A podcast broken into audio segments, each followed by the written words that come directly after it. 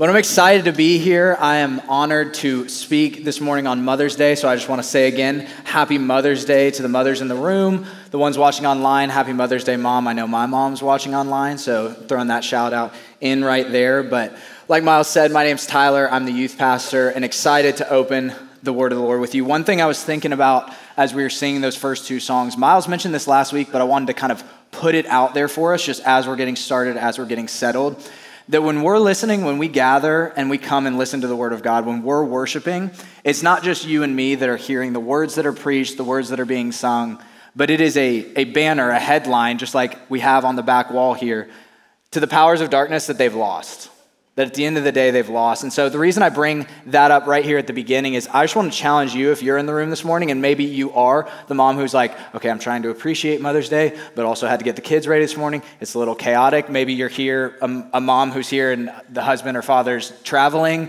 or just wasn't there to help you this morning. For those of us in the room who maybe feel disconnected, just know that there is an attack that we would not receive from this moment, but more powerful than that, the Holy Spirit's in the room that we would receive from it. So let's just come with that expectation as we open the Word of God today. Like Miles said, like I said, I'm the youth pastor, so that means I get to work with 6th through 12th graders because if you're from Auburn, you know that we don't really have middle school and high school. We have 17 schools that they go through by the time they graduate. So I talk to other people and other youth pastors in place, and they're like, So do you guys split middle school, high school? I'm like, There's really no middle and high. It's a sixth grade school and a seventh grade school, and their jaws just continue to drop. And I'm like, Yeah, we just are trying desperately to cram 800, 900 kids in schools that don't fit them. But it's amazing, and I'm grateful for it, and it's a lot of fun to get to do it. But the reason that I bring that up kind of right now is, y'all, our youth are very much a part of this church. And what I mean by that is one incredible thing that happens at ACC and has been happening as long as I've been here is that y'all embody the reason we started saying go and be the church is because that had been happening of you guys take it and it's like this is my faith. This is what i walk out. The youth are doing that too. The students are doing that too. Like i have multiple stories I could share, but like some examples are we have high schoolers writing, the, the, topic is write an essay about a idea or person, and they're writing on the concept of faith. We have people defending the historicity of the Bible, things like that, just stuff that I'm like, who are you and how are you 13 and 16 years old doing these things? And so it's powerful this morning that I just we're getting to the end of a season. College students have kind of left. We're transitioning into summer. Students, I know that y'all are ready for the school year to end, and teachers, I know you're even more ready. And so, as we get into this transition, as we're looking towards summer, it's generally a really powerful opportunity to kind of reset and take a breath, even if it's logistically a little more crazy. I know parents, the end of the year, you got this party, that party, senior parents in the room. I know you got 17 graduation parties to go to, so that's going to be fun the next couple weeks. But as we enter the season of transition, let's just lean in, and I would encourage you to ask the Lord what He's doing in you. And to that point, this is just a youth pastor pitch throwing it out there. If you work with the 6th through 12th grade age range, if you're a teacher at one of the schools or anything, I would just love to know who you are if you call the church home. Not asking you to do anything. You can literally just email me, T. Miller, Auburn Community Church, and just say, hey, here's who I am. I would just love to know who of our people are partnering in that with us. But Today, we are going to pick up in our Acts series. We've been in the book of Acts, following along the story of the church getting started. We're going to be in Acts 4. If you got your Bible, let's hold it up real quick. We'll just do a quick, quick Bible drill this morning. Incredible. Real quick, keep it up. This is incredibly random, but if you go by your middle name, like if your middle name is your name, I'm just so curious how many people that is. Like a good three to five percent. That's awesome. Okay, that's a thing. It's a thing that happens, and I'm just I was curious on the numbers. Let's open to Acts four. We'll start in verse five. Just picking up some context where we're at, reminding us we're in a section of Acts that is centered around this one moment of a healing of a man who was lame from birth for over 40 years. And it centers around this for a good few chapters. And so David Marvin kind of walked us through that miracle of Peter and John walking. The man who was lame had been begging at the temple for a long time, and they looked at him, and through the power of the Holy Spirit, they healed that man. Peter takes that opportunity to try to center the people of Israel, and here is the moment of redemptive history that you are standing in, and preaches a powerful sermon. From that, the leadership of Israel sees all this commotion they're like, okay, well, this clearly can't be good. No questions asked. They throw Peter and John in jail for a night. They're like, let them just think about it for a second. And then we are going to pick up right when they kind of bring them to trial, try to figure out what's going on. That's where we're going to pick up this morning. Acts 4, starting in verse 5. The next day, the rulers, the elders, and the teachers of the law met in Jerusalem. Annas the high priest was there, and so were Caiaphas, John, Alexander, and others of the high priest's family. They had Peter and John brought before them and began to question them By what power or what name did you do this? Then Peter, filled with the Holy Spirit, said to them, Rulers and elders of the people, if we're being called to account today for an act of kindness shown to a man who was lame and are being asked how he was healed, then know this, you and all the people of Israel. It is by the name of Jesus Christ of Nazareth, whom you crucified, but whom God raised from the dead, that this man stands before you healed. Jesus is the stone you builders rejected, which has become the cornerstone. Salvation is found in no one else, for there is no other name under heaven given to mankind by which we must be saved. When they saw the courage or boldness of Peter and John and realized they were unschooled, ordinary men, they were astonished and took note that these men had been with Jesus. But since they could see the man who had been healed standing there with them, there was nothing they could say, so they ordered them to withdraw from the Sanhedrin and conferred together. What are we going to do with these men? They asked. Everyone living in Jerusalem knows they've performed a notable sign, and we cannot deny it.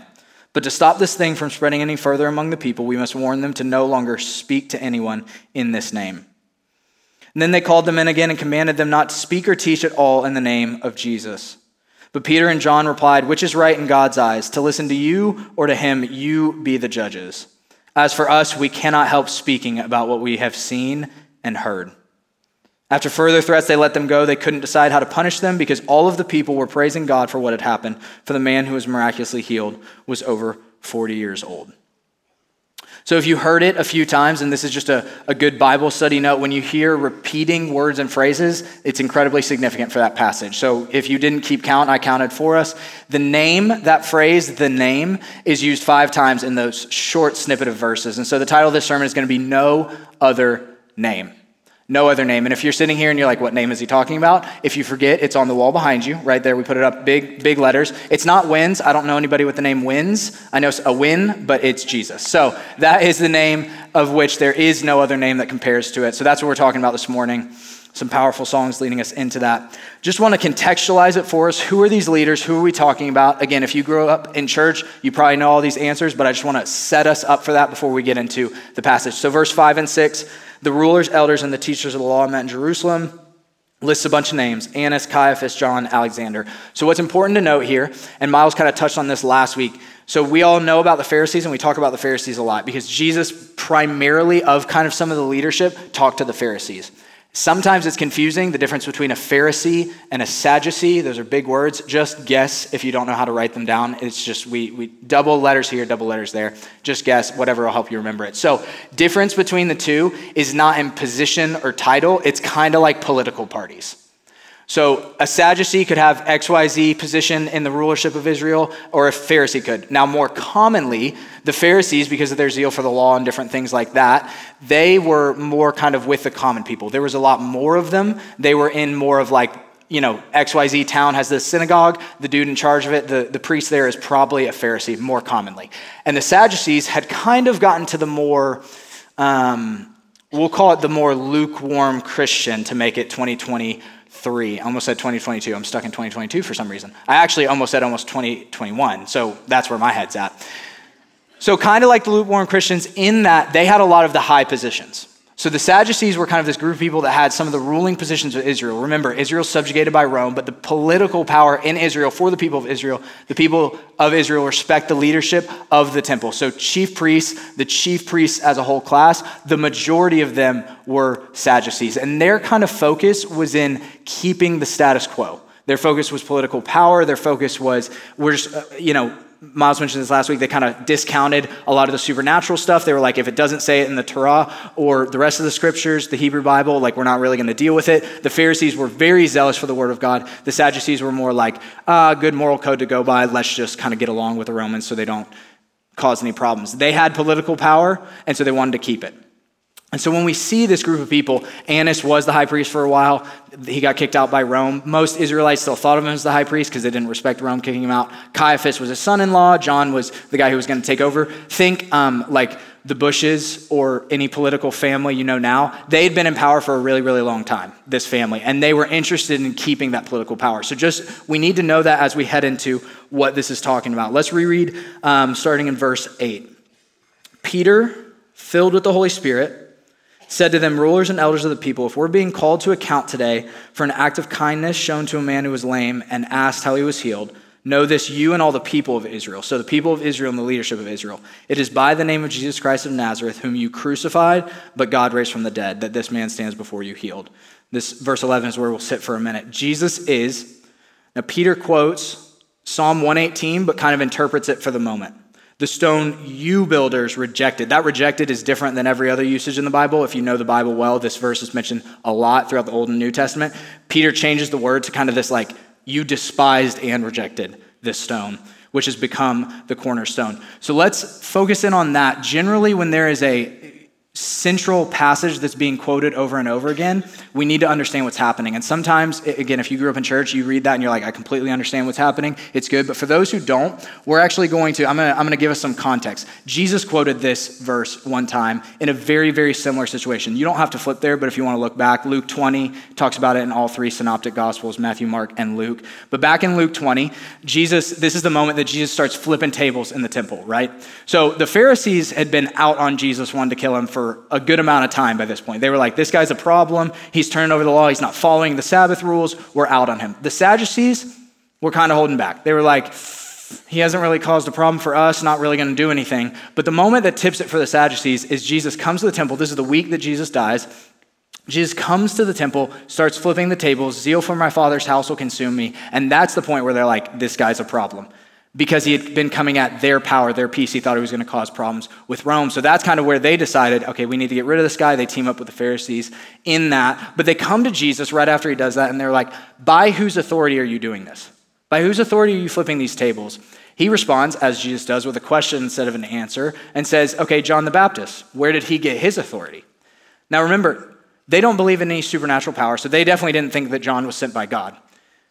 They also love their political power and know the people will riot if they answer incorrectly. So they're stuck. They're like, if we say from God, Jesus will be like, why didn't you listen to John then? If we say of man, then the people will riot because they hold John to be a prophet. And so they're like, uh, we don't know. And Jesus doesn't answer then, and he says, Neither am I going to tell you by whose authority I'm doing these things. Then he tells a parable that's a little intense. It's called the parable of the tenants right after that. And it's this vineyard. The master plants it, takes care of it, gives it over to tenants or servants to take care of the vineyard. Sends a messenger to check in. They mistreat that, that messenger from the master. He keeps sending messengers to check in on the vineyard, check in on the servants or the tenants taking care of it. And they keep treating those messengers terribly.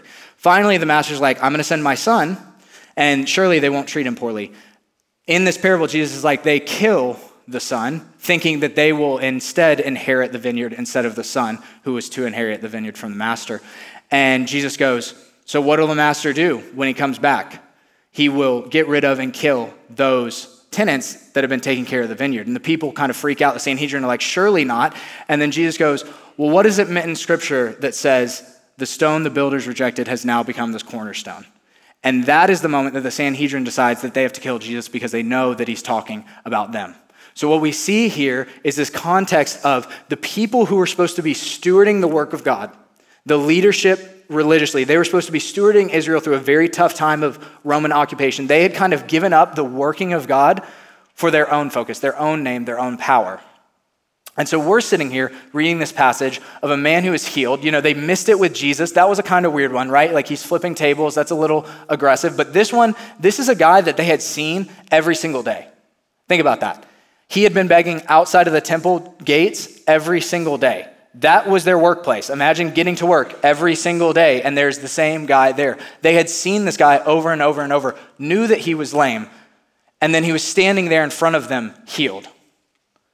There was nothing they could say. There was literally nothing they could say. It says in the scripture, I think it's verse 14, there was nothing they could say because the guy was standing right there. It's as if they almost had it set up like this, like the Sanhedrin would be this group of people kind of circling me, me right in the middle, and they're just grilling Peter and John. And they're like, we can't say anything because the guy who was healed is standing right there.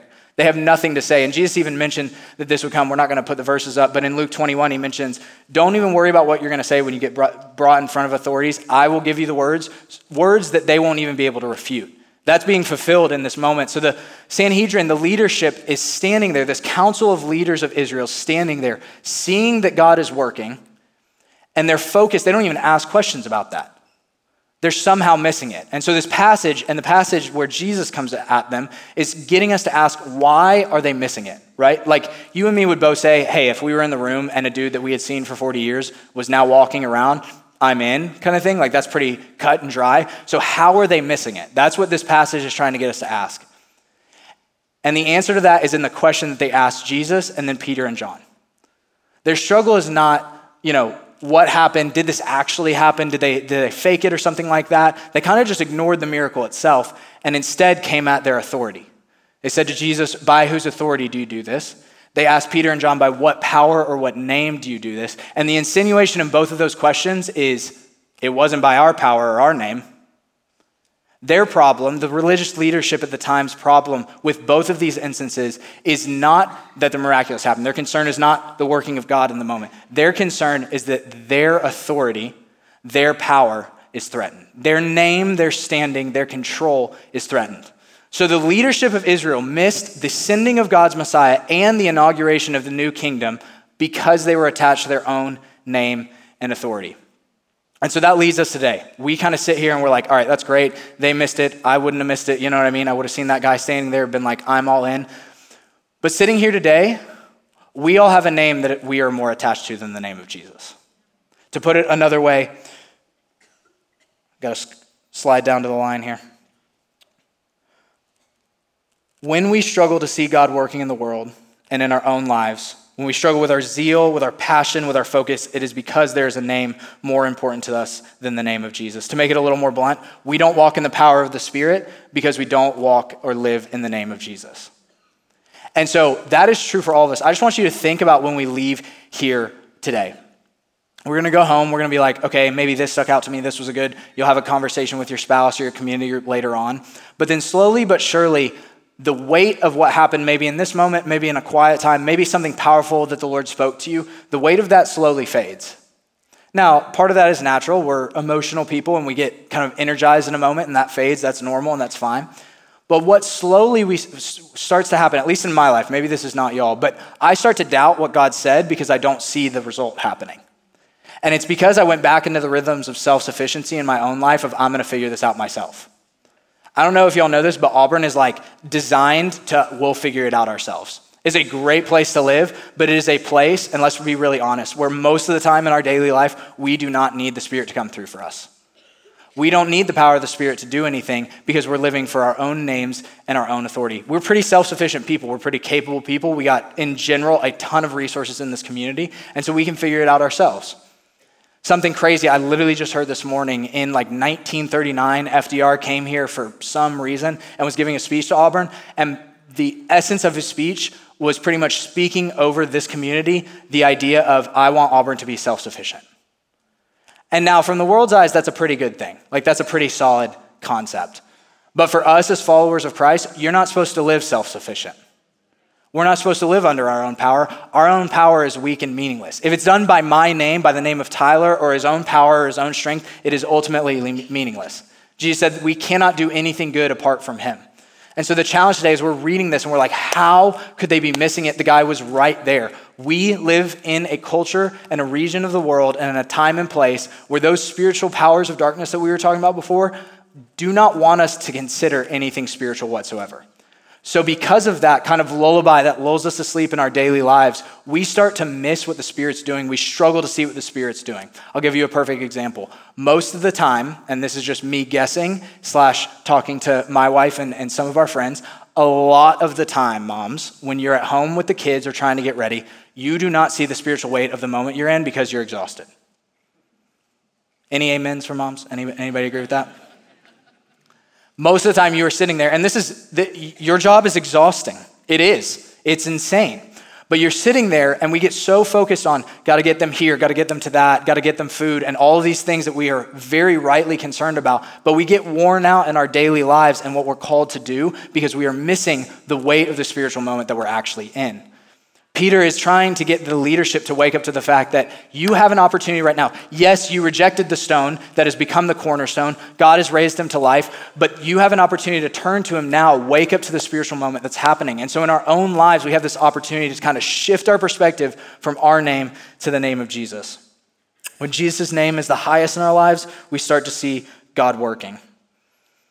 You're trained to buy into this lie of your life, your pleasure, the American dream. You're not trained to think about actual purpose and meaning. And so, we as this body of believers have to shift our gaze from whatever idol takes the throne of our heart to the name of Jesus being the highest good in our life. We are living for the name, there is no other name. And so, when we start to do that, we start to see the Spirit working in our lives. So, let's reread verse 13. This is kind of their response. They saw the courage of Peter and John and they realized that they were unschooled, ordinary men, and they were astonished and took note they, these men had been with Jesus. The two words there are, are just basically concepts of they had no training and they honestly shouldn't have been able to argue or make a case as good as they did in that moment. So the leaders there are shocked by the capabilities that these two show and then realize that they had been with Jesus. And so this is just kind of a side sermon. If I'm saying this and I'm like, we got to live by the name of Jesus, we struggle with self sufficiency in our lives, and you're like, you don't know what I've done, God can't use me. God is not waiting for you to be equipped, for, get, for you to get the right degree, for you to have the spiritual experience. He's not waiting for you to be equipped and have all the right things. He has equipped you because He's with you. It doesn't matter where you're at. Like, dads in the room, we just had um, a senior event called The Blessing. Dads speaking life over their seniors, guys and girls that kind of split up. They sit right across from each other. It's incredibly powerful and emotional. Dads in that, and this is every single year, there's moments where the dad is like, oh my gosh, I have missed some of the opportunities with my senior, but it's powerful because the Spirit turns and even redeems that in the moment. But I know, dads, there are times where it's like you do not feel equipped or enabled to lead your family, to lead your spouse, to lead your kids. Moms, there is there are days where you're like, I cannot focus enough to even just pray for my kids right now because I'm so worn out. It is just Tuesday and we haven't even made it through most of the week. There are times consistently in our lives where we do not feel like we are equipped, but that is where we miss the Spirit has now come to be with us. Jesus is with you in those moments, empowering you to live for the name of Jesus. And when that happens, we start to see the weight in our lives. We must know the person behind the name, and the point is that they had been with Jesus. That's what shifts it. And so if you're in the room, you're like, hey, yeah, but they were physically with Jesus, we're not. Let's jump into the points. Point number one the challenge for us to live for the name of Jesus is be with Jesus. And what I mean by that, Jesus said, I promise I'm with you always, even to the end of the age. It's better that I go and send the Spirit to be with you. What all of the prophets and all the people of God who did incredible things in the Old Testament were looking forward to was the promise that we have now, the promised Holy Spirit as a deposit in your heart. You have God with you. And so we have to get away. We have to create the space to actually spend time with Jesus. And a lot of times, because, y'all, I'm telling you, because of the culture that we live in, it will not feel like anything happened in that moment fasting, spiritual disciplines, prayer, silence, time away, time separate, will you will sit there. This was me most of this week. You will sit there and be like, "What on earth am I doing?" I just keep thinking about this, this, this. I got to do this. I got to do this. And the whole effort for 30 minutes is me just trying to still myself a lot of the times. But there's a spiritual reality that's happening of just being in the presence of God starts to draw you away from the way that you've been deformed by the world and forming you more into the image of Christ. Peter and John literally were, oh, John was one, the only disciple who was at the crucifixion, and that's really just because he loved Jesus so much and he loved the women that were there who were bold enough to be there at the crucifixion. Peter denied and ran away. And so what shifted is the Holy Spirit came, and now the Holy Spirit was with Peter. Jesus, uh, Peter saw the resurrected Christ, and now in the power of the Spirit was filled for these moments to speak out the truth of the name of Jesus to the world around him because he had been with Jesus. Yes, theirs was physical and ours is spiritual, but truthfully, and it doesn't feel this way to us, what Scripture says, it's Hebrews 11. They literally looked forward to where we would sit in this reality more so than the way they experienced it. You have the Spirit of God with you when you leave this place, when you walk tomorrow morning. And because of that, we have to take seriously creating the space to be with Jesus. It's hard to live for the name of somebody that you don't know personally. Going back to the Apostle John, he walked with Jesus, t- talked about himself like he was Jesus' best friend, because he was. Peter was kind of like the spearhead, let's go yell and talk to everybody like that. Um, and Jesus was like, all right, Peter, good job, just calm down. John was who Peter kind of drew back and had conversations with. John was the apostle whom Jesus loved. John's writings are filled with this one theme Jesus was my best friend, and he can be your best friend too. Over and over again, he basically says, In the same way that I knew him, you can walk with him. In the same way that I knew him, abide in him. In the same way that I knew him, remain with him. Pray without ceasing, walk with the Spirit of God, and you will know Jesus. We are united with Christ through his death and through his resurrection. That's what the symbol of baptism is. It's these stories of power of people saying, I went from death to life because I experienced the person and the power of Jesus. And if you want an example, you want tangible, real life examples of what that looks like, go back and watch baptisms. And if you want a tangible example why the name of Jesus is so significant, there's one story that sticks out to me. This girl was talking about kind of atheist background, different things, had gone through uh, some trials in her life, felt like there was this voice kind of giving her comfort and keeping her safe in different moments, didn't know who it was. And the most powerful moment of her entire testimony, when she paused, took a deep breath, and said, He waited until that moment when I felt most alone to reveal His name to me Jesus. And you feel the entire weight of this room just sucked out and it was dead silent in that moment because the name of Jesus conquers strongholds, break through barriers, and can change the lives that we walk.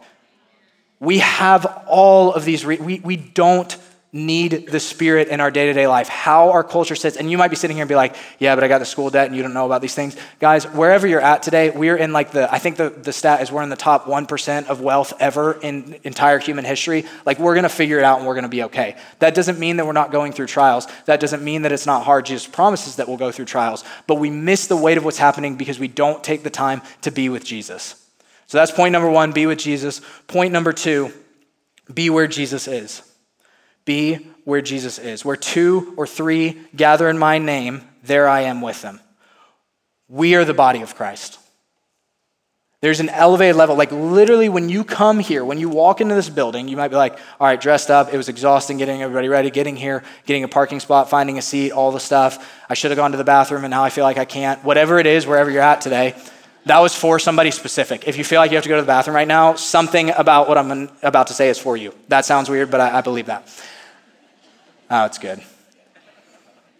When you walk into this space, we are promised that there is an elevated level of who Jesus is here because we're here. Not because we have this nice building. This was true when we were sitting in the tiny little Trinity Lutheran Church meeting at 5 p.m. and it was a projector falling over and it was incredibly awkward and there was 40 people and Miles had a buzz cut and it was amazing. All right? The same power was there because we were gathered together. There's an elevated level of the presence of God when we come together, and it's not just in this space. We don't just live for Sunday. How many of us take times out of our busy schedules? You know what? I'm not going to do that practice, do that meeting, do that thing so that I can just have a meal with another family in this church. When we come together, there's something, again, spiritual that you cannot see that's happening when we are being built into the body of Christ together. When we come together, there is something that is happening that is transforming you into the image of Christ. And so, what we need to see today, being with Jesus and be where Jesus is, is that we are transformed to the image of Christ. We start to more easily live for the name of Jesus, and it becomes very evident in our lives when we're doing that, when we've been with Jesus and when we go where Jesus is. We get filled up as the body of Christ to then go out and be the aroma of Christ, the salt and light to this world around us. It's hard to do when we look just like the world around us. When we don't stand out, there is nothing, nothing that is going to draw people into this. Yes, we have this amazing building, and it's like, hey, you know that huge building that somebody low key said looks like an arc to me? And I was like, that's kind of hype. And it does kind of look like an arc if you see it from the right angle on the road.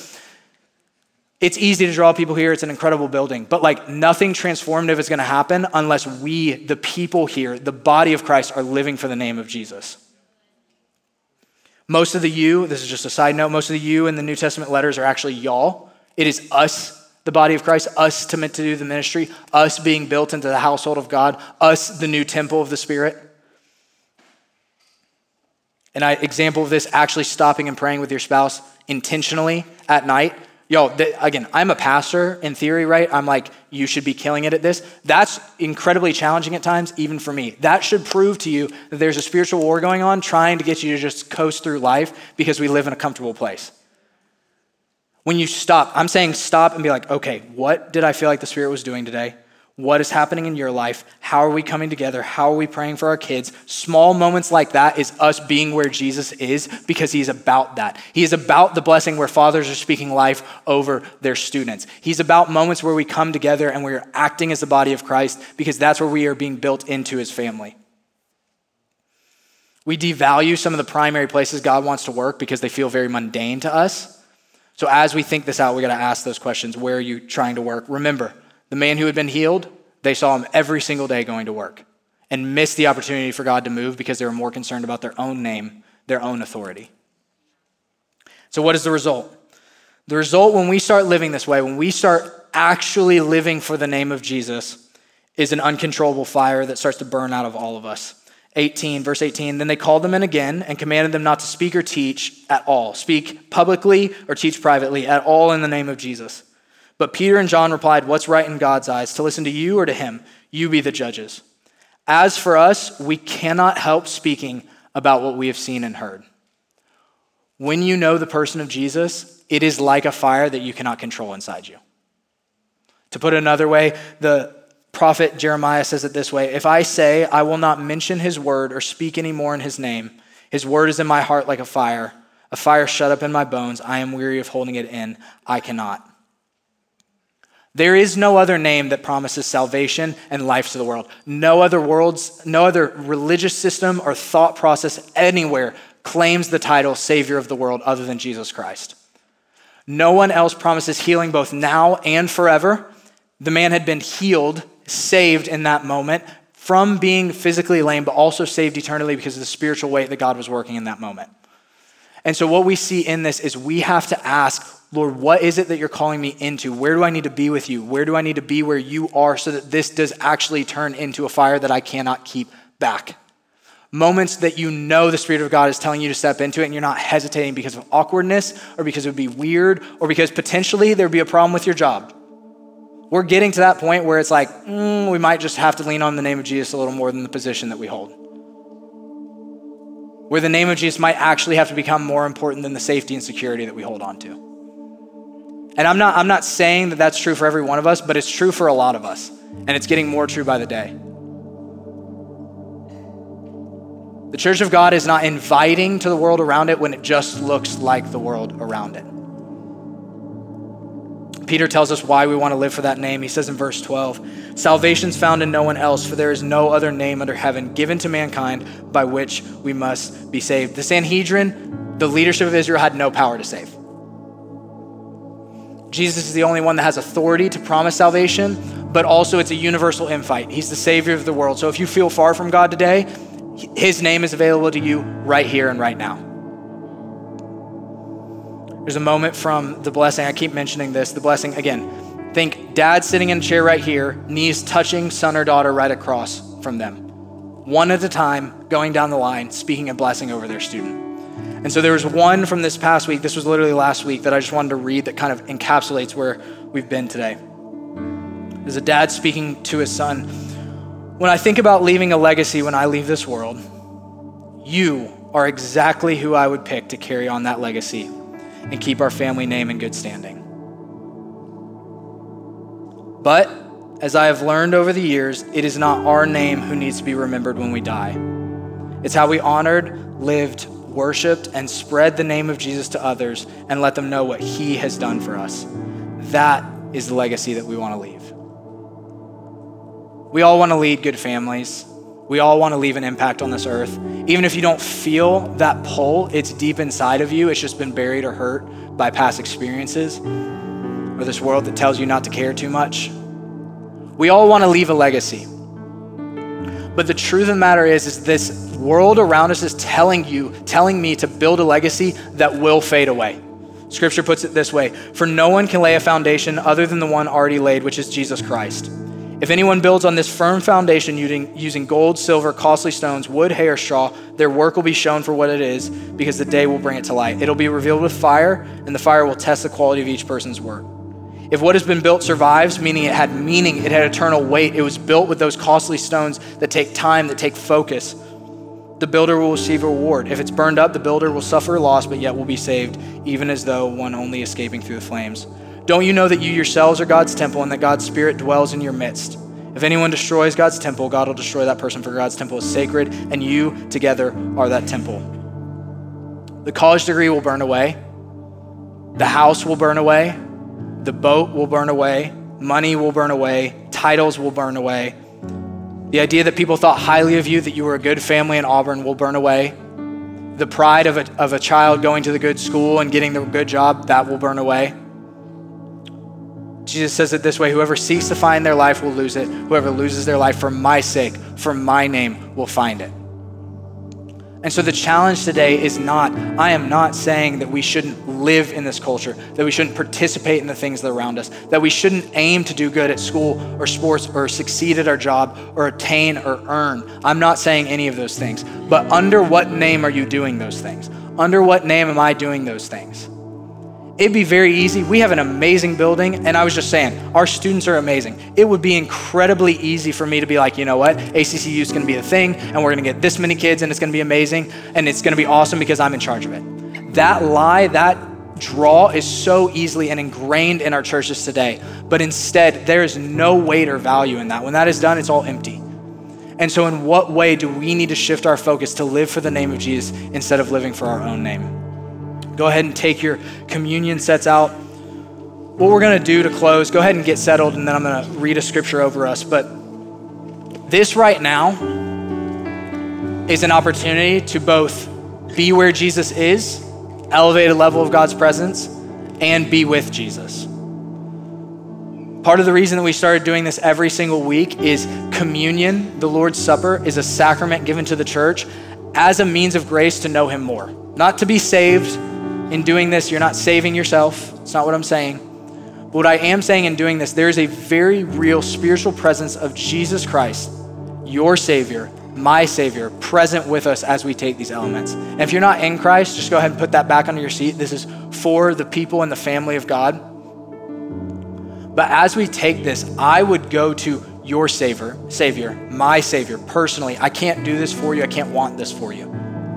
Go to him and ask him, Whose name have I been living for? And how can I live for your name above every other name? As we get settled on this, I'm just going to read this passage over us and then pray, and you're going to go into a moment yourself with the Lord. As you come to him, the living stone, that's Jesus, rejected by humans, but chosen by God and precious to him, you also, like living stones, are being built into a spiritual house to be a holy priesthood offering spiritual sacrifices acceptable God, to God through Jesus Christ. What you do with your life matters.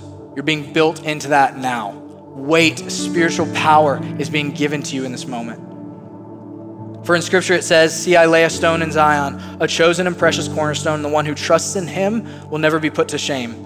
Now, to you who believe, the stone is precious, but to those who not, do not believe, the stone the builders rejected has become the cornerstone, and a stone that causes people to stumble, and a rock that makes them fall in this moment, I can't, again, I cannot want this for you, but ask the Spirit of God that you would not be the one stumbling over the name of Jesus.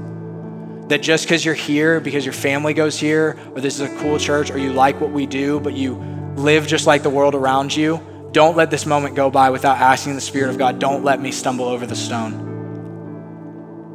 They stumble because they disobey the message, which is what they were destined for, but you are a chosen people God chose you from all of the people in the world, He chose you to be here in this moment. A royal priesthood, a holy nation, God's special possession, that you may declare the praises of Him who called you out of darkness into His wonderful light. Once you were not a people, but now you are the people of God. Once you had not received mercy, but now you have received mercy.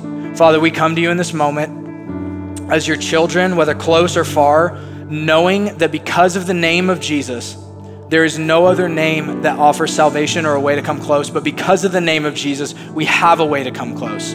We who were once far from you have an opportunity to come close here and now. And so, Lord, as this message goes out, as we sit with you, as we take these elements and aim to just hear or catch a glimpse of who you are, would you make yourself real in this moment, showing us that our lives lived for our own name or the name of our family or our job or whatever success or thing that we aim at in this world will burn away, but a life lived for your name, the name of Jesus, will never burn away. Father, give us strength in this moment. Would you come close to the brokenhearted and the suffering? Would you empower those who feel on top of the mountain today, but for all of us, where we catch a glimpse of you in this moment. Because a moment with you changes everything. Guide us into more of you and help us walk from here in the power of the Spirit and under the name, the headline, and the banner of Jesus. We pray all this in Jesus' name. Amen.